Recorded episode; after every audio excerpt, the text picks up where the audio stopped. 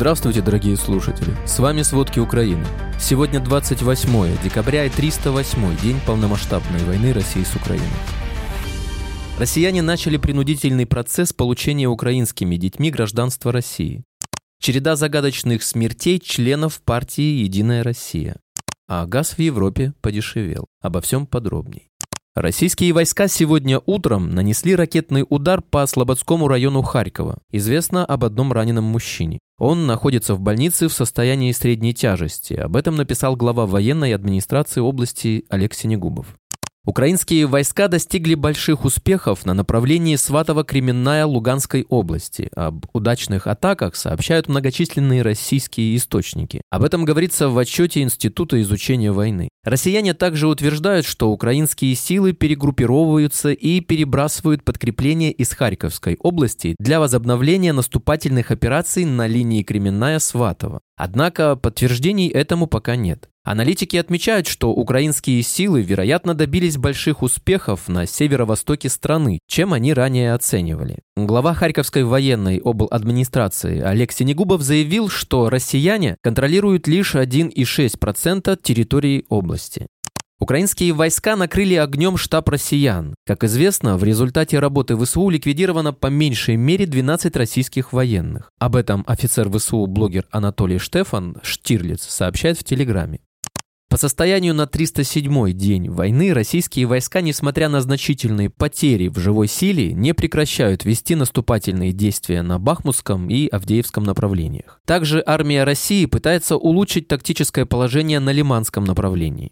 Потери российской армии за последние сутки составили примерно 550 человек убитыми, уничтожено также несколько десятков единиц техники. С начала полномасштабной войны в феврале убито уже 103 770 российских военных. Это данные украинского генштаба. Российская армия атаковала Херсон. В результате обстрелов также было повреждено родильное отделение. Об этом сообщил руководитель Офиса президента Украины Кирилл Тимошенко. До атаки врачи успели завершить операцию кесарево сечения. Тимошенко сообщил, что в настоящее время в заведении находятся пять женщин после родов. Никто не пострадал. В результате российского обстрела города Олежки на левобережье Херсонщины погиб человек, также есть раненые. Об этом сообщил в Телеграм городской глава города Евгений Рыщук. За прошедшие сутки армия России 40 раз обстреляла Херсонскую область из артиллерии, РЦЗО, минометов и танков. Один человек получил ранение. В Луганской области россияне начали принудительный процесс получения детьми гражданства России. Для этого родителю также нужно иметь российский паспорт. Об этом сообщили в областной военной администрации. На временно оккупированных территориях вступил в силу порядок подачи заявления о признании ребенка, проживающего на оккупированной территории и не достигшего возраста 14 лет гражданином России. Для этого родителю обязательно нужно иметь паспорт России. Если его не получать, можно сразу подпасть под сокращение на работе или под отказ в социальных выплатах. Глава государства Украины Владимир Зеленский провел телефонные переговоры с премьером Италии Джорджией Мелони, во время которых обсудили вопрос поставки систем ПВО. Об этом сообщил украинский президент. Ранее премьер-министр Великобритании Риши Сунак провел разговор с президентом Украины Владимиром Зеленским. Он пообещал, что от его страны в ближайшее время прибудут новые ПВО. Взрывы на аэродромах внутри России могут потенциально усложнить кампанию ракетных ударов по объектам энергетической системы Украины. Об этом пишет Нью-Йорк Таймс пока украинские удары по аэродромам в тылу России не нанесли значительного ущерба. Но атаки, которые являются достаточно чувствительными, чтобы Украина не брала за них ответственность публично, вынуждает Россию перемещать истребители, что усложнит кампанию ракетного террора. Россия запускает крылатые ракеты с бомбардировщиков, которые базируются на аэродромах, пострадавших от взрывов. Удары потенциально могут уничтожить ракеты на земле до того, как они смогут быть развернуты. Аэродромы, склады с топливом и боеприпасами являются законными военными целями Украины. В Гомельском областном суде вчера был оглашен приговор трем белорусам, обвиняемым в саботаже на железной дороге, по которой шли составы с российской военной техникой для агрессии против Украины. Отмечается, что Денис Дикун получил 23 года колонии усиленного режима, Дмитрий Равич – 22 года заключения и Олег Молчанов – 21 год. Также каждого оштрафовали на 4800 белорусских рублей, а изъятое при обыске имущество конфисковано. Согласно версии следствия, Дикун Равич и Молчанов, трое жителей Светогорска-Гомельской области, 28 февраля подожгли релейный шкаф на железнодорожной гонке Жерть Останковичи, Гомельская область. Поэтому на участке перестали работать светофоры и стрелковые переводы, что могло привести к срывам графика движения поездов с вооружением и военной техникой России для войны в Украине.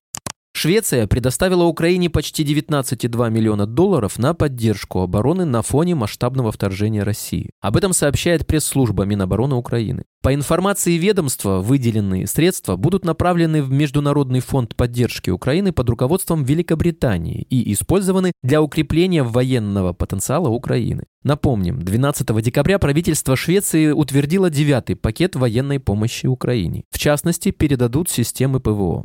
В Украине арестована партия железной руды, которая принадлежит компании российского олигарха Алишера Усманова. Арестованное имущество оценивается на сумму почти 2 миллиарда гривен. Об этом сообщает пресс-служба СБУ Украины. Установлено, что найденная партия железной руды принадлежит компании российского олигарха, входящего в ближайшее окружение высшего военно-политического руководства Кремля Алишера Усманова. Сырье пытались нелегально переправить морскими судами на территорию России, а после этого передать на нужды металлургической отрасли и военно-промышленного комплекса России. Однако на имущество наложен арест и решается вопрос его передачи в Национальное агентство Украины по вопросам выявления розыска и управления активами, полученными от коррупционных и других преступлений. Напомним, в ноябре правоохранители Германии после обысков на яхте Алишера Усманова конфисковали 30 картин стоимостью около 5 миллионов евро.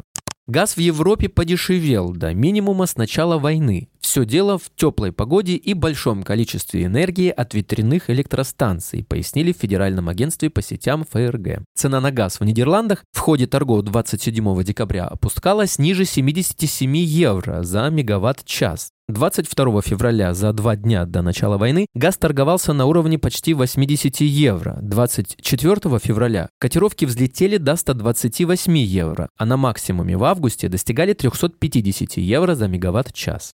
Жены отказавшихся воевать мобилизованных требуют выпустить их мужей из подвала. Девять жителей Волгограда, отправленных на фронт в Донбассе 20 декабря, отказались принимать участие в боевых действиях. Теперь их держат в неотапливаемом подвале в населенном пункте Амвросиевка, сообщает военный омбудсмен. Их жены, по данным проекта, отправили коллективное обращение в военную прокуратуру.